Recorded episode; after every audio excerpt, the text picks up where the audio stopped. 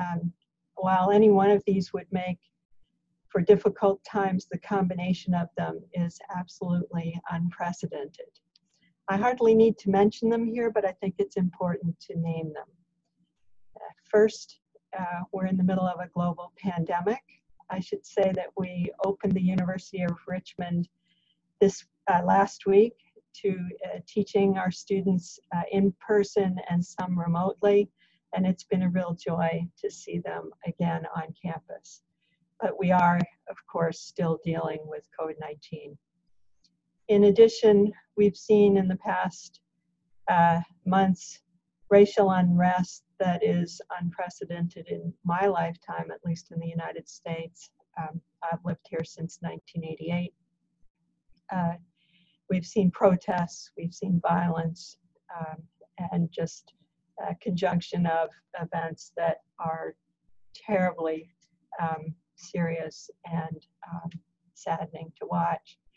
And of course, we're in the midst of uh, a very difficult economic time with unemployment rates that are the highest I've seen in my lifetime. Uh, and we've just changed the nature of work and our economic system drastically in the last uh, six months. So we have three Jepson School colleagues who are here to discuss this broad topic of leadership in times of crisis. Ken Anderson, a double spider with a law degree uh, from 2020 and a Jepson degree in 2017. He served as president of RCSGA in 2016 17 and of the University of Richmond uh, Bar Association, Student Bar Association in 2019 20 both of those were uh, challenging years at the University of Richmond.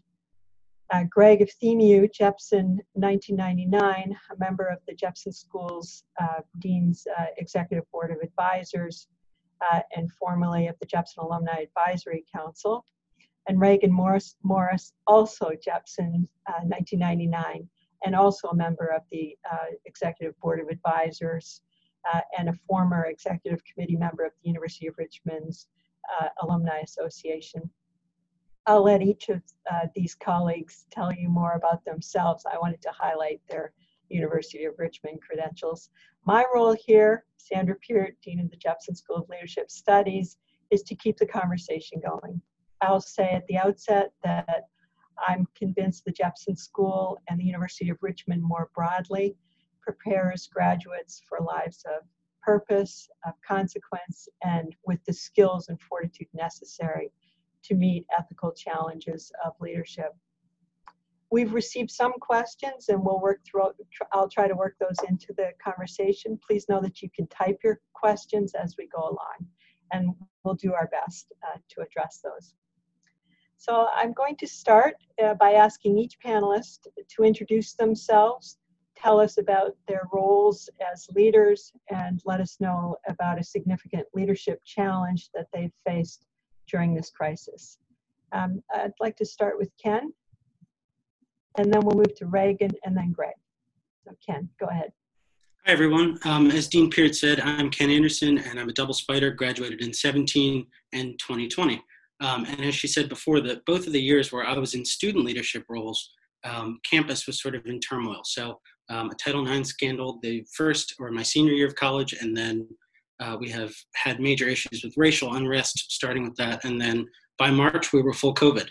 Um, so just dealing with sort of those problems with listening to students and listening to administrators and all of the um, sort of the differences in opinion, I'll say that between the two groups was very interesting to watch over the last six months. Uh, probably the most significant moment for me with COVID and dealing with leadership in crisis was when, um, in at the end of the spring semester, a lot of schools, both undergraduate and law, and probably every other professional school, um, were deciding grading policies. So there are questions of equity in grading, where say that I'm working remotely and I live, you know, in deep in the country, and my Wi-Fi is not as good as somebody else who lives, let's say, right next to a, a tower where they can receive cell service. And then the question is, you know, is it fair that this person has better Wi-Fi so they learn better, or uh, this person is in a law school context? You have plenty of students with families, so um, there were issues with people's kids running into lectures, whereas you know I just graduated and I do not have kids yet. So Um, I never had anybody running across my screen. Um, and just sort of, so basically dealing with students and dealing with administrators and trying to figure out some kind of a compromise on how to set up grading. We ended up, I think, taking the most equitable route um, and had a pass fail grading system, at least for the law school. So grateful that all worked out. Thank you. Reagan, what would you like to add? Tell us about yourself. Thank you, Dean Peart. I'm honored to be here today. So, uh, Reagan Morris, I am a vice president of operations at Capital One, based here. Um, I'm based here in Richmond, Virginia. Um, and I uh, run um, operations within our card business, um, some of which includes a, a, global footprint of agent um, call center agents um, across the globe, so across the country, in Latin America, and in Asia.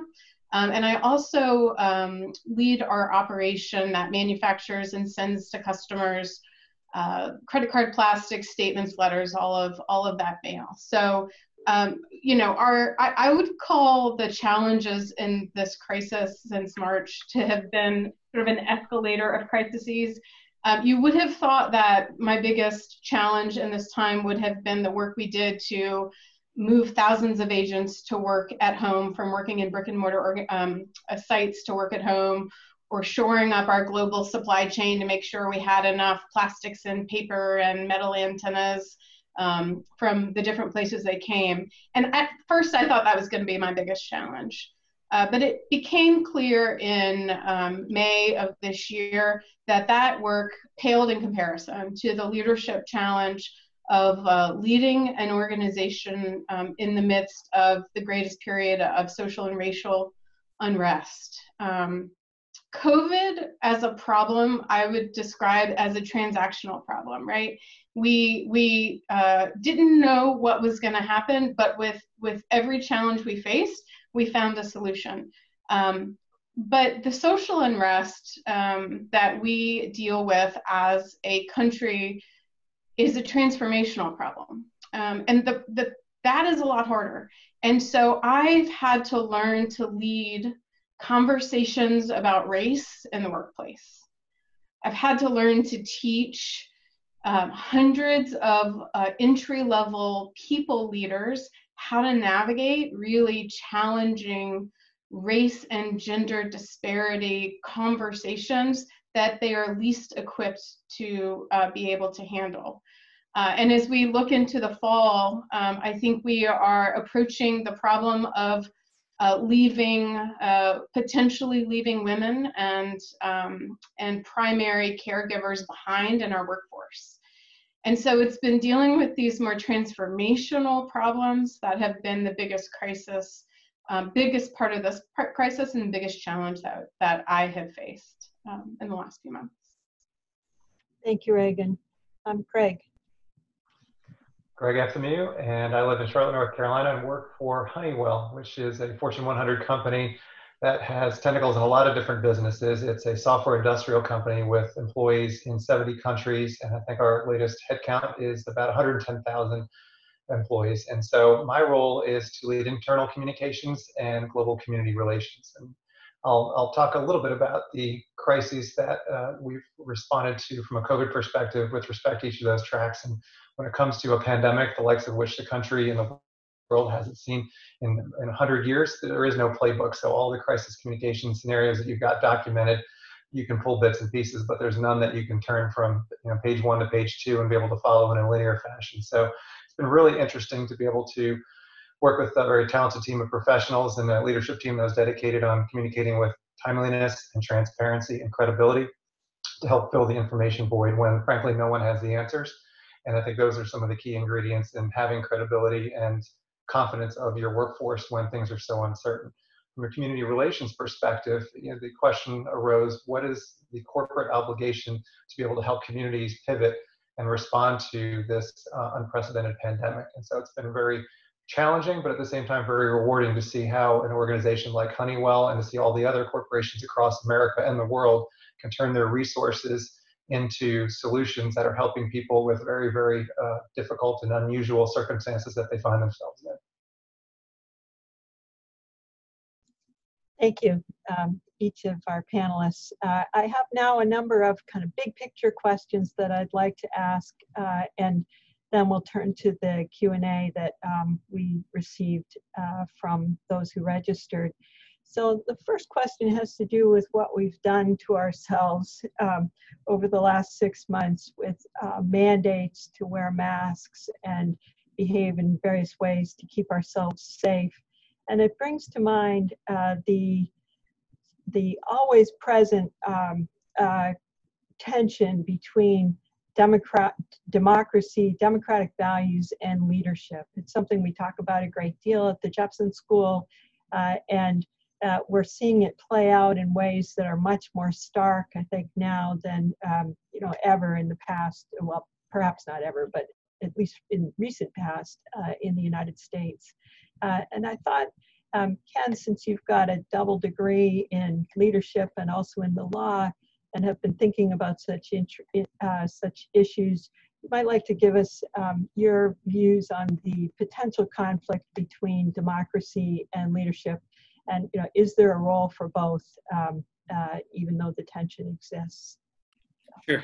Um, so over, I guess, the whole course of the COVID or you know the COVID era, um, I've heard a lot of people ask questions regarding, let's say, the mask mandate or closing businesses for a spe- specific amount of time or people standing too close to them, whatever the scenario. Um, that this is sort of new and that you know people's rights. Some people feel that their rights are being trampled on.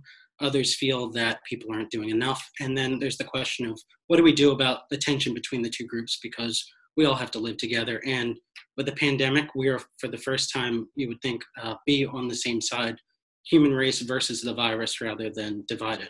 Um, and of course, this goes along with the fact that our country is probably more divided now than it has been in a long time. But I will not get into that. I promise the dean that I will not get into that. Um, but um, I think that there is a tension between democracy and then, of course, the role of leadership um, in a democratic society when dealing with a large problem like a pandemic. Um, so you're always going to have collective action problems because people in a free country, you know, have different thoughts. Um, so I think about this in that it is probably America's oldest problem, in that we've always had sort of this individualism that uh, really defines us across the world. So Americans are taught from a very early age that you are special and that um, you get to make your own decisions. And there are a lot of positives to that, and I think it's made our country great as a result. Um, however, um, I do think that at times we have sort of lost a collective spirit that maybe would allow us to attack the pandemic, not just from a leadership perspective, but from a societal um, perspective. So the first example that makes me uh, that comes to mind for me is something that again we can all agree on that America's greatest generation um, prepared for World War II um, and immediately collectively acted to fight a common enemy. Um, so this time again, our enemy is not people; it is a disease. But um, the fact that Americans, Democrats, Republicans, Independents, uh, people from rural areas, people from cities, all got together and were required to do. They were actually mandated by leadership to really change their lives. So rationing, you know, happened, and I almost I can't imagine what uh, what our society would be like if we were required to ration sort of in this time period just because people are uncomfortable with sort of lower risk and lower effort um, activities like wearing a mask. Um, so again, neither um, I, I, guess both the debate is going to be there as long as the pandemic continues.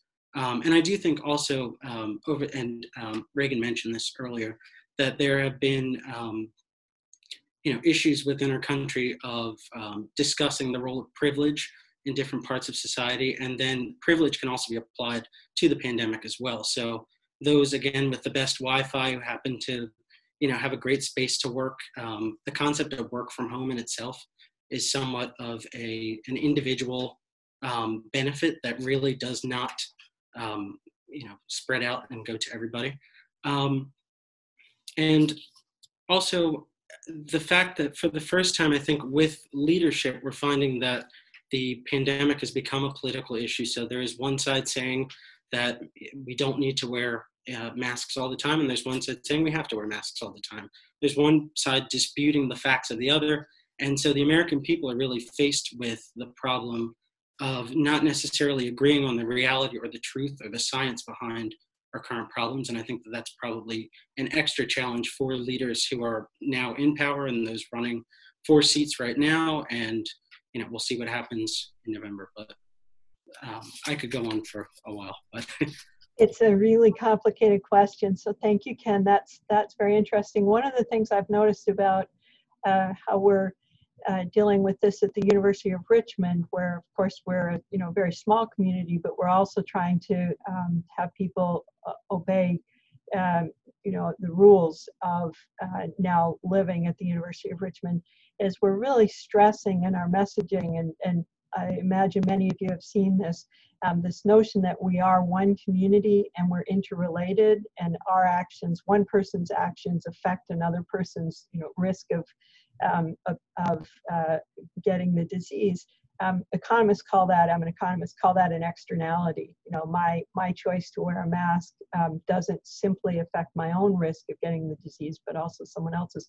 So at any rate, all the, the messaging at the University of Richmond is one web or protect our web, you know, and, and about this, this community. And, and that's one way to use social pressure um, to get people to think about the fact that we are interrelated. I want to turn to um, uh, Reagan's experience and this this enormous transition that she's led. So, uh, from a question about our behavior and and uh, how we're you know dealing with COVID to we, the fact that we've redefined work, as you said, Ken. Um, uh, well, I'm not sure we've quite redefined it, but we've certainly reorganized it, um, and we have redefined it at least in some ways, um, uh, we've we've uh, transitioned to this to a situation where so many people are now working at home, working from home, uh, and and uh, those who led that sort of transition, I did at the Jepson School, Reagan did uh, at Cap One.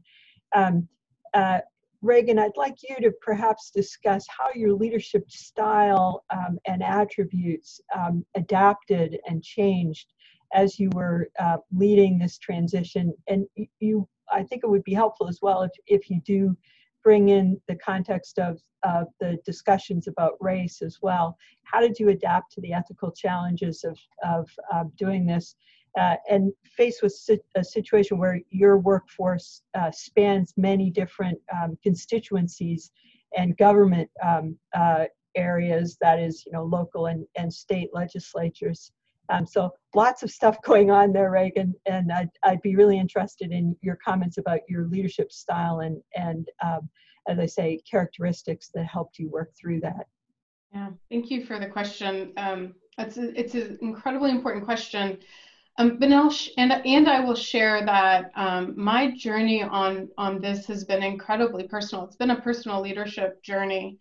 Um, I, at the beginning of the pandemic, in those uh, first couple of weeks, uh, weeks in March, there was so much to do, right? You had there was tactical work that needed to be done. We had to figure out how do we move 6,000 agents from being in a site to being at home and enabling them to do that with technology and processes and support. Um, there were policies that needed to be debated. There were, you know, pay um, issues of pay and and equity, all that had to be debated, and it was a nearly 24-hour a day pursuit. And and that's just my job. I can imagine everyone on this call had their own version of that. Um, and you know, I will say that I was really focused at the beginning on doing um, and really worried the whole time that I wasn't doing enough. I wasn't working hard enough. I wasn't putting enough hours in. I wasn't focused on the right things, right? It was very much a doing mentality. Um, and at some point, that sense of I'm not doing enough, I'll never do enough, became overwhelming. Um, and and in the in the face of that, on my personal leadership journey, like I had to pivot. And because I knew, and I knew thanks to my amazing training at Jepson, that um, leading isn't about doing. Leading is about being.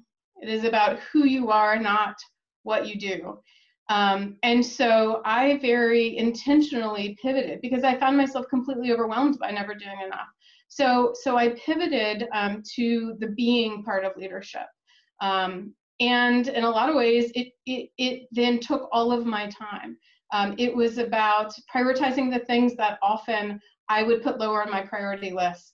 Um, check-ins daily with every person on my team, check-ins with leaders, check-ins with working parents, and, and that just sort of continued on through the face of the pandemic. So this this shift um, from doing to being um, really helped uh, my leadership style. is very much about how do I create an environment in the midst of all of this chaos uh, where uh, we have psychological safety on my team, uh, where we have open, transparent, authentic conversations, because that is where you get the good work of leadership done. And I will tell you that at first I was really worried because we have a system of rewards and compensation that oftentimes is focused on doing, not on being. Um, and so I got a little worried about, okay, well, if I if I am just a leader, if I am just a leader, if I'm just here for my people, but I'm not doing all of these things, like how's that going to look compared to my peers in the system that we're in? And I realized again another principle that I learned at Jepson, which is I needed to reconnect with my purpose. Um, and my purpose wasn't just to do a bunch of things; it was to be a great leader. And I um, I had this extra purpose of championing championing the cause of our low wage earners because I have a heck of a lot of agency in this world and a heck of a lot of privilege to be an executive at a top bank in this country. And yet I was representing the voices of folks to Ken's point that, that maybe didn't have the great Wi-Fi, didn't have the institutions to support them.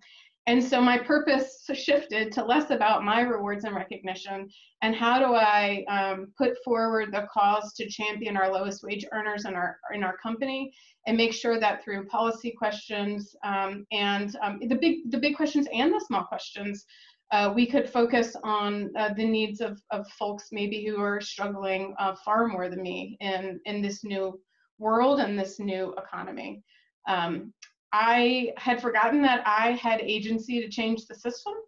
Um, and uh, that was something that when I pivoted to that, I was able to sort of reground. So my leadership um, style changed pretty significantly through the through the journey. And so so now, if you you know if you know if if um, if measured on where I spend my time on my calendar, it used to be big blocks of meetings. I would travel all over the place, do town halls, um, and now it's much more about connecting individually one on one. It's still incredibly important to share context. It's still incredibly important to create an open, transparent environment where people can thrive. But I'm doing that on a much more individual basis than I was before. Um, and I think that that pivot has been um, important.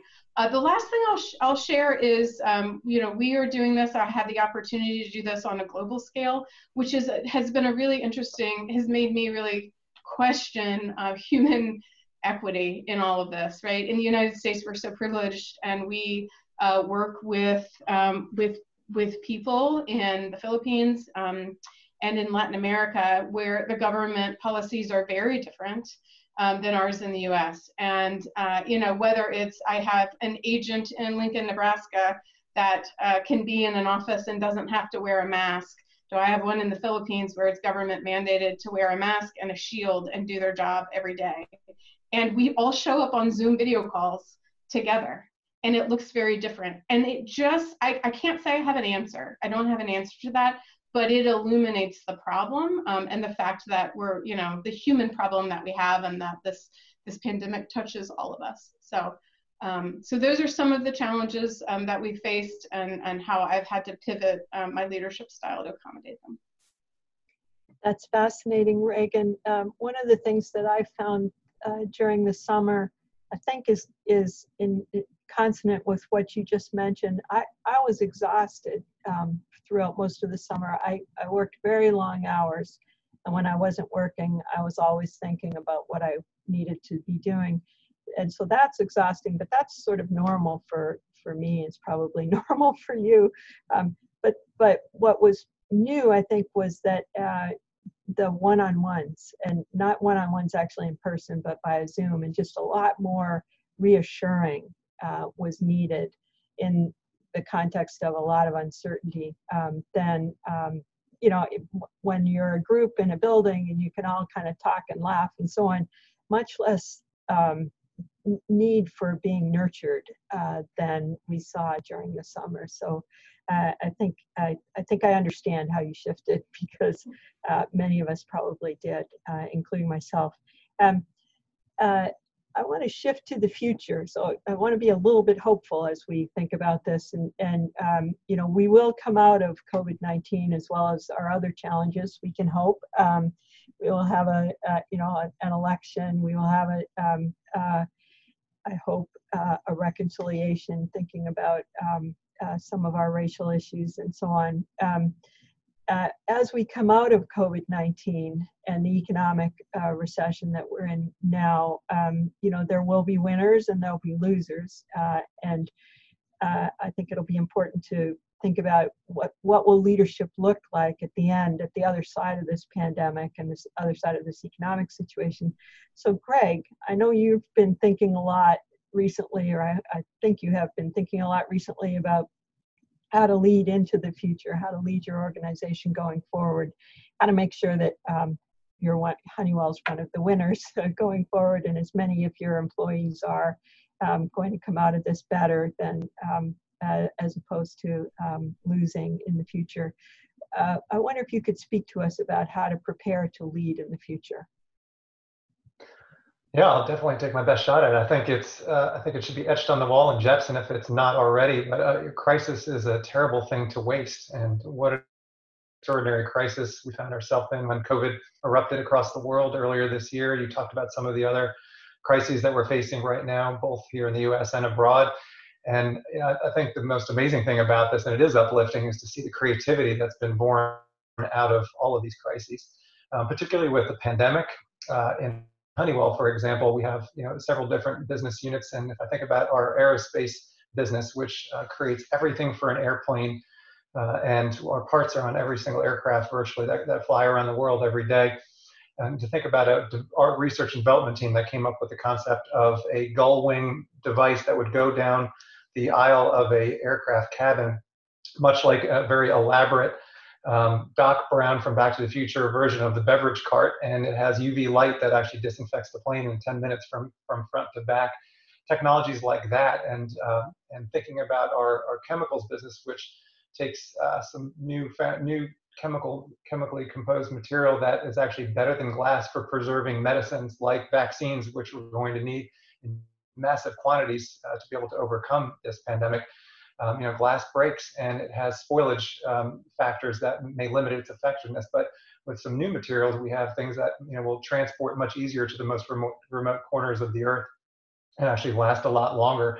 And so a lot of these ideas have been born out of necessity and you can see it both in large corporations and, and how they're turning towards new technologies and embracing what they have uh, in terms of talent and material and turning that into solutions, but also, you know, all the way down to the small business level one of the really interesting and rewarding parts of my year has been a $2 million philanthropic fund that Honeywell created here in Charlotte, North Carolina, in which we were backing small businesses and, and giving out grants for small businesses, not to make payroll, not to make rent, but instead to be able to innovate and adapt to the COVID challenge so they could serve their customers and get back on their feet faster. And so I think about a young man in California who had uh, elderly parents who ran a dry cleaning business in Charlotte, and he actually applied online and he was able to secure a grant for his parents so their dry cleaning business could turn towards mobile pickup and delivery. So they got a vehicle they would, wouldn't otherwise be able to afford and new uh, devices that help them create greater disinfection quality on the garments that they're cleaning. And then you know, everyone here has adapted as well as you've gotten takeout or delivery, and you've seen you know, large companies like ride sharing companies turn towards grocery delivery. And so even down to your grocery store, which you know used to be for me a terrible uh, slog to have to go through the aisles and try to find things. And now every grocery store, from the biggest to the smallest, they've all got curbside delivery. And I don't think the world's ever going to go back quite the same way again. So I think there are a lot of really interesting things in, in the corporate world, small business. Um, I think you're seeing houses of worship find new ways to bring their congregations together at this time and do so in really innovative ways that kind of sets convention and tradition aside in many respects and just tries to get the job done in these really difficult times. So there's examples all around us, and I think those are the ones that we need to hold up and embrace and celebrate and create more energy around so we can continue to knock down some of these challenges throughout the rest of this year and certainly well into 2021. Thank you. Um, that's absolutely fa fascinating. And I'll just say, you know, again, my economics background coming through, but also I think it's just a, a way that I'm put together. I do think, um, you know, we are innovators. All of us are innovators, and and um, I I have enough optimism to think that we will come through this with some really interesting products. You just gave us some some fascinating ones. One I'll I'll mention. Uh, I don't know, it's not a new product, but it's a new idea. Um, uh, so at the University of Richmond, we have um, purchased modular housing. Who would think that, you know, the trailer that you saw when you were in second grade or whatever, because your school couldn't fit all the students into it, we'd actually use this idea of having trailers or modular housing. Um, uh, they're, they're better than trailers, um, but modular housing on campus where we can isolate and quarantine our students. Um, so we had them delivered to the campus and, and uh, we're doing grab and go meals and just all sorts of ideas that people uh, have come up with. The tent that's outside Jefferson Hall in which I taught part of my class on Friday afternoon uh, because it allowed us to actually we're six feet apart and so to remove our masks and have a conversation where we could see each other's faces. Um, so I, I like you i have uh, real trust that um, you know we will innovate going forward um, and i hope that we can um, you know keep keep that sort of pot and of course the most important set of innovations will be in healthcare uh, in terms of vaccination and treatments. Uh, we've seen a lot of progress in both areas um, uh, but especially in treatments um, already. Um, I want to turn to some of the questions that we received uh, in, in the registration process, and then there's some that we've received uh, today. So um, uh, uh, there's there are a couple of questions that I'm going to put together. Um, one of them uh, mentions Richmond, our our um, local leadership, and one mentions national leadership. And I guess what I'm, I would like to, the way I'd like to combine this is to just ask, and I'm going to direct this one toward Ken, um, uh, um, for examples that you might want to, uh, or comments you might want to make, um, or examples you want to give us of uh, international or national or local leadership that you have found to be particularly striking during these crises. Sure. Um, so I think that we've we've seen um, striking leadership for good and for bad, and again, you know, I guess that depends on where you fall on either the political spectrum or just in your life and watching the way that you know your um, company executives handle uh, the pandemic. Um, but I think that um, it's it is a tough question for sure, um, and I think that really instead of go, just so that I, I don't uh, go into sort of a partisan storm, I think that probably the best characteristics to have maybe during a pandemic, if that's safer. Um, and I think that like charisma is crucial um, in times like this because you need somebody who's going to rally people um, to do either you know to do the right thing and to make sure that we're not uh, spreading this any more than we have to. Um, and also um, transformational leadership. So Reagan mentioned earlier just about the fact that we are entering, and uh, Greg did as well, just looking forward, we're going to enter into a, a brand new world. Um, so watching sort of the, um, I can think of some notable examples of people who have really been championed by, I think people on both sides, but Governor Cuomo out of New York, I know that his broadcasts are well watched by people who voted for him and people who didn't. Um, and I know that he's at least given um, you know aspects of what seems to be strong leadership. I've not been following that. Um, here in Richmond, it, it, has been nice to see that we've had lower numbers uh, than the rest of the nation, and it's been nice to see that um, there was definitely a mask initiative early on, and ensuring that um, businesses were um, at least being listened to uh, somewhat by city government and by the state government to ensure that um, things were not going under and people's lives weren't being affected. Sorry for the pivot, but Thank you. Um, I, I want to uh, read a question now from uh, that, that has come in that I think is an important one. Um, so this is from an alum who writes, uh, in this time, the issue of self-care and trauma have come up. How do you lead around the issue of self-care for those you lead? What have you done related to the trauma exposure of your employees and followers? How have you led in managing your own trauma exposure and caring for yourself? So there are actually several questions there, of course. Um, maybe I'll ask Reagan and then Greg, because both of you, I think, have, have uh, had to deal with this um, uh, to um, take a stab at that one.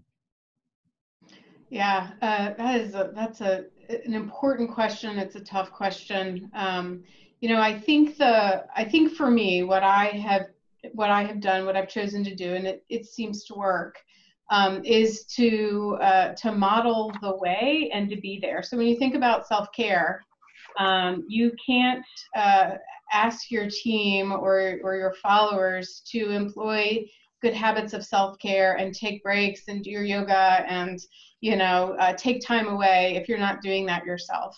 Uh, and so uh, again, in this you know early on, it was it was hard to even think about logging off early or taking vacation, and yet that was the very thing that we all needed. Uh, through this, um, I have uh, made sure that I kept up with those practices myself. Um, but you know, there's been this interesting uh, phenomenon where uh, somebody will come to me and in a in a state or in a really having a really tough day, and we'll get into a conversation. There's always some triggering event, something that's triggered the the unhappiness. Um, but through the course of the conversation, I'll say, When's the last time you took a day off? When's the last time you um, shut your computer down at five o'clock? And without exception, every single person said, Oh, I've worked every single day since March. I couldn't even think about taking a day off. And and so the conversation would shift from what the triggering event was to how are you taking care of yourself? And if you can't care for yourself, you can't lead other people. Uh, and so that has been a big focus of mine to make sure that uh, folks are um, employing practice of balance and that I'm modeling the way and I'm talking about it. Because when it, if it's okay for me to take a day off, it's okay for you to take a day off, and we all do it together. And this it's something I have to reinforce with my teams all the time. And then on the second question around trauma, what a what a great um, insight to how people are feeling right now. Um, I think that you just have to be what I have, have tried to be is is open and transparent and vulnerable. Um, and uh, I've in, in, the last even in the last week I've led a couple of of, of uh, conversations about racial inequity uh, in um, people's lives and in our country and in our company and how people are feeling. And those have been the hardest conversations that I've ever had to lead in my life. Um, and um, I think that by being open about my story and by um, being vulnerable about the fact that I'm learning um, and being vulnerable that I have recently realized that I am the product of far more privilege than I ever understood. And that I'm still learning about the different ways that I'm the product of privilege I didn't even realize I had that that creates an environment where other people feel more comfortable to share their own stories and their own journeys and that's how you heal together um, so i think you just have to do it locally you have to start small if you ever try to take a huge bite of that elephant i don't think it'll work um, and you just have to do it. Uh, is my best advice I think uh, Reagan hit very eloquently uh, at the beginning of her comments about granting grace to those that you work with and granting grace to yourself just as importantly, especially during times of crisis. Um, so I won't be, I won't belabor that point, but I will say the two words that come to mind. Um, one of which is poise, and I think the Jepson School and the University of Richmond's uh, academic structure and model really supports uh, graduates to be able to go out there and manage difficult situations with poise. And then credibility and authenticity, and um, that credibility I think is really important.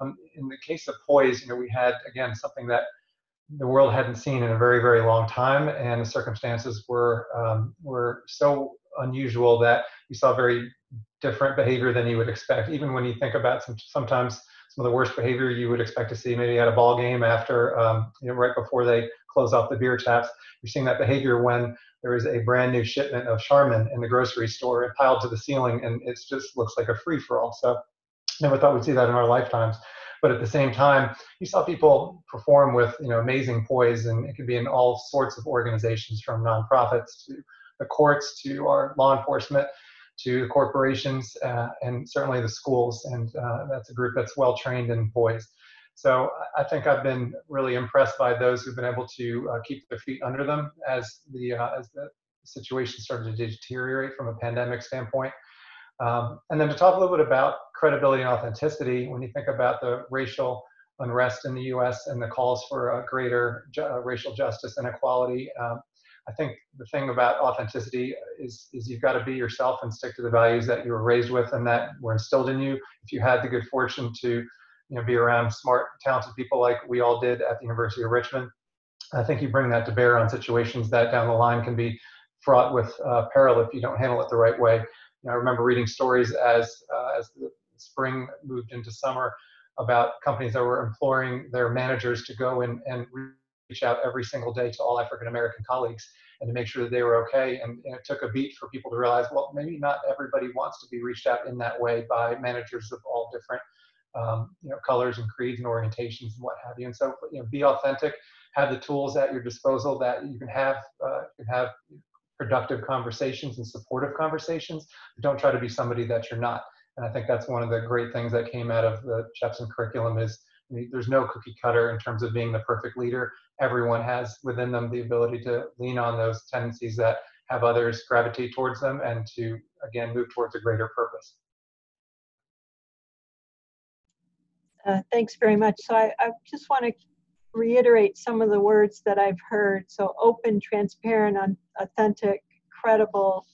Um, and uh, I want to ask and poise. Um, those are all great. So thanks very much. Um, and I just want to ask, uh, are we missing anything? So if, if we were to describe the leader who will or the, or the leaders, let's face it, there are many of them, uh, who will help us emerge from these crises. Um, are there any characteristics that um, of leadership that beyond those that we should be looking for?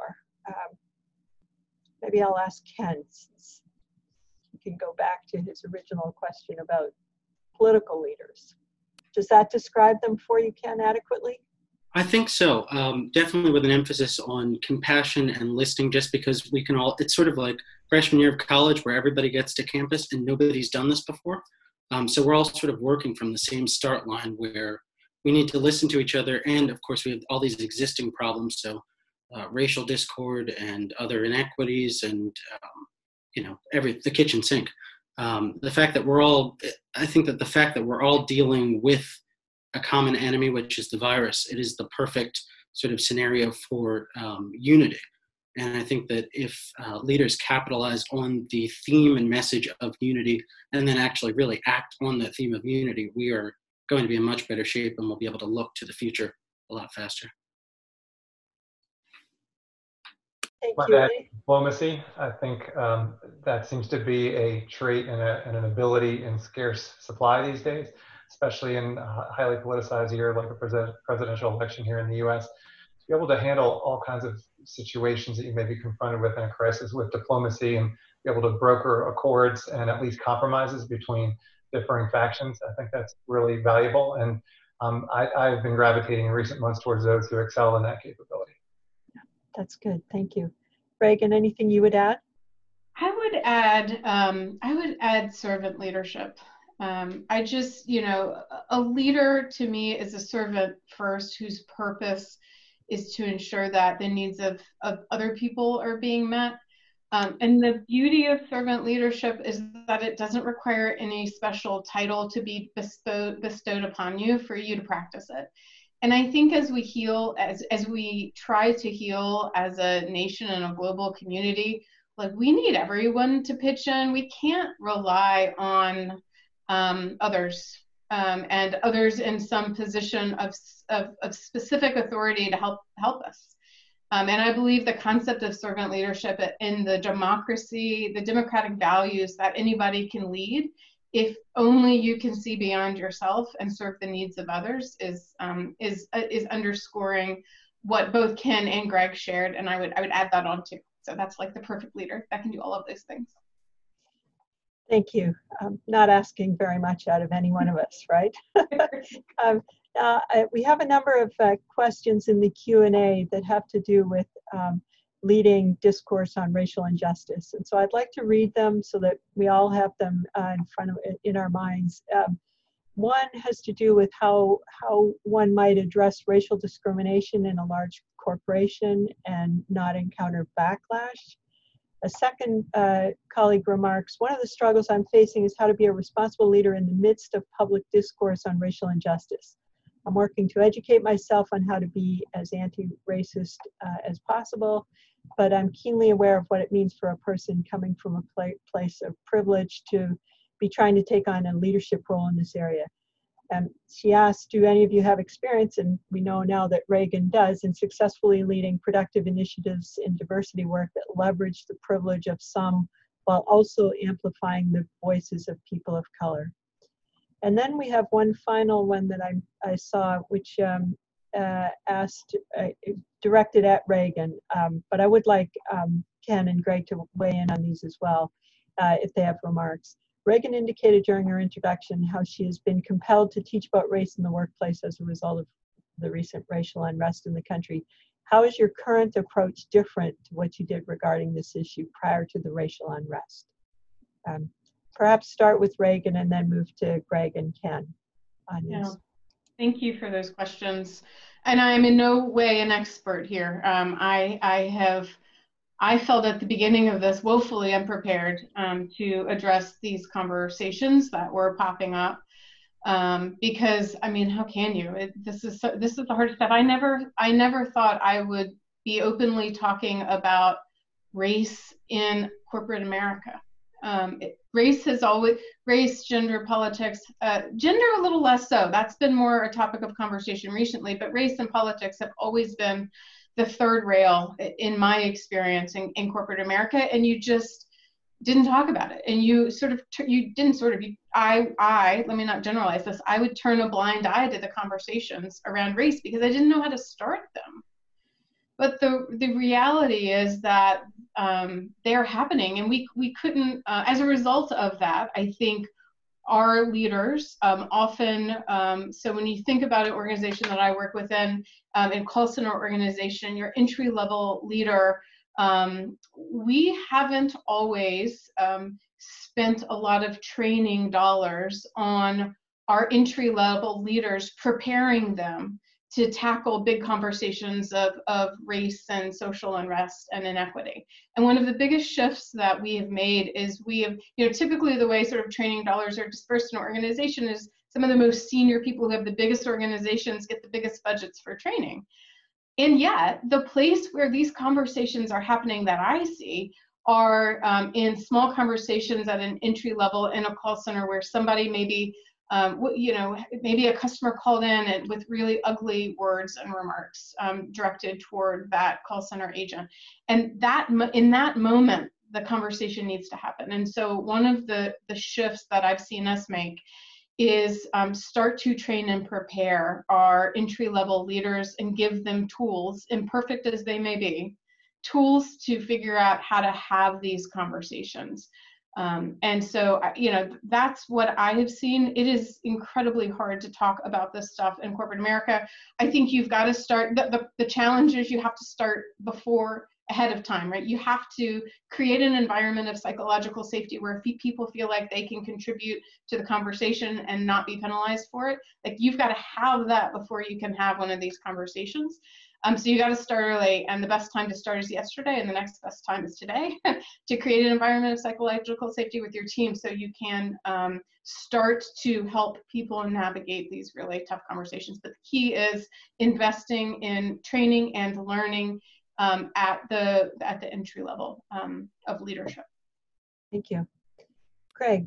I'll build on what Reagan said. In addition to uh, training, which I think is invaluable, it's also the, the structure and the structure that, that organizations put in place to signal that this is important to us. It, it's related to our values. It upholds our values. And I think uh, you've seen a lot of organizations come out, uh, some of whom, as you watched the news or you read statements, you thought, well, this seems a little opportunistic. And in other cases, you, you'd hear the words and you'd see the examples of, uh, of how those principles are put into play inside an organization with their stakeholders and say, this feels credible and authentic.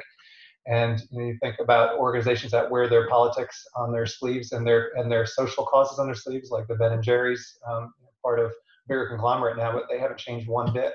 You've seen organizations surprise you, ones that came out with statements after you know after the racial unrest really started to bubble up this year and said we actually care a lot about this and we're not going to stand for it and here's what we're going to do. And it's not just about cutting checks um, out in the community but you can follow the money inside inside an organization and see where are those resources being deployed and um, are there is there enough being devoted to, to inclusion and diversity efforts and initiatives and structures inside an organization that help employees feel like there is a safe space to go uh, be heard and to feel like they can contribute to a productive conversation. And so I think there's been a lot of opportunity for that uh, this year because, as Reagan pointed out, this is the time for you know, for these conversations to happen. It's it's not a nice to have; it's a must have in virtually every organization that has people of all different walks of life working there or contributing to that organization. Thank you. Ken, you had some experience with this. Uh, yes. Um, mm-hmm. So um, definitely this spring, and then I think just generally. So the concept of allyship, and now that it's in sort of the public um, conversation, um, it's a tightrope walk, right? So I think it's a tightrope for Black folks. I think it's a tightrope for white folks. I think it is a tightrope for everybody, right? Um, and it is it is challenging to figure out am I doing too much or too little. Um, but I do think that in sort of understanding people that are different than you, no matter if it's racial, if it's gender related, if it's sexual orientation, if it's nationality, I think that sort of establishing personal relationships and then seeing through, understanding, I guess, the person's background while also recognizing their humanity at the same time um, creates the sort of personal and corporate relationships that I think start to at least solve the problem or you know save you from that misstep or that statement that shouldn't have been said or something like that. Um, and I think that also edu- so um, somebody I think it was Greg earlier who said you know don't send an email to all of the um, black colleagues in the corporation. I do th- I've seen quite a few memes on the internet of people saying you know you can Google this and then this is the question that you do ask your black friend or your Asian friend or you know some other non-white friend. Um, and I think that it, it sort of it requires work I think on the part of everybody to do the independent research and reading the sort of the canon of not just anti-racism but also specifically with the racial unrest that we've seen reading up on black culture and really getting to cultivate relationships with people who are in completely different circumstances with you and i think from there we'll we'll progress and if we don't we're going to see the exact same thing that we've been seeing up to now yeah absolutely. Thank you. Um, uh, we, we're getting close to the end of our time, but there's one question that I want to mention uh, and ask you to briefly comment on, uh, which has to do with the length of these crises, and in particular COVID-19. Um, do your roles, leadership actions, and messages change as COVID lag, lags on and on? It seems that many people increasingly feel malaise just given the weight of time and uncertainty, uh, very different than six or four or even two months ago. How do you pivot as we go into another stage of an ongoing saga? Maybe I'll ask Greg to start with that one. I think there's two two things you can use to counter that malaise that may grip you as you're in you know the untold month of of this pandemic. And you know i come from the public relations discipline so i think constant communication is so important. And just because cases seem to be coming down where you live or globally that doesn't mean we're through the woods yet. And so you've got to keep your stakeholders, whatever kind of organization you're a member of, keep them informed, let them know how you're adapting to you know, to this uncharted territory that, that we're in. And then you know, beyond that, I think there is really an opportunity from a communication standpoint to make sure you're telling the good stories that come out of adaptation to or response to the crisis. And so, you know, you hear about them in your community about people who have uh, taken care of neighbors who were ill-equipped to take care of themselves, or people who lost child care um, because they couldn't bring somebody into their home or drop somebody off at, at child care, or the school was providing meals or after-school services, and you see other people coming to their rescue. I think those stories to be celebrated because um, I think goodwill and frankly love beget more of that same behavior in others, and uh, and even in organizations that are for profit like corporations, you're just seeing amazing creativity that is inspiring to others. And I think if you tell those stories, I think that's the antidote to a lot of the negativity that you may feel in being in uh, a long, protracted uh, crisis such as we're in right now. Thank you. Uh, Reagan or Ken, you want to add to that? Ken. Um, let's see. Um, I, I actually didn't have anything that was direct. Yeah, no, that's all right. I, I had an inspirational response, which was plus one to what Greg said. I think Greg is the optimist among us, and and uh, I will say it's it's very much in line with what he said earlier, and and also I think with my own uh, sense that now people are basically fairly good. This is a it's a a series of very difficult crises. The one thing that I think is is particularly hard about COVID is it it causes us to remove ourselves from each other, uh, and we're social creatures, uh, and that I, I, think that removal um, is is gets harder as the months go by. Uh, but Greg, I think you're absolutely right. You, you now see the first first example I saw of this was I think sometime in June. You know, so several months after we shut everything down, and um, I was out for my evening run, and you know we weren't supposed to go near anyone. We I think I had a mask on even at that point, um, and there were some neighbors in the neighborhood, several cul-de-sacs away from me, um, people I I don't know, but um, who had brought lawn chairs into the cul-de-sac and were each sitting 10 feet apart from each other having a conversation because they just couldn't stand another evening of being alone. Uh, and you know i think that one of the leadership challenges for all of us is overcoming that loneliness helping our employees or our colleagues our students whatever make sure they're not isolated make sure we don't lose people because of the terrible isolation um, but there is a natural tendency that I think um, helps counter that, which is that we are all social creatures, uh, and and uh, we will find ways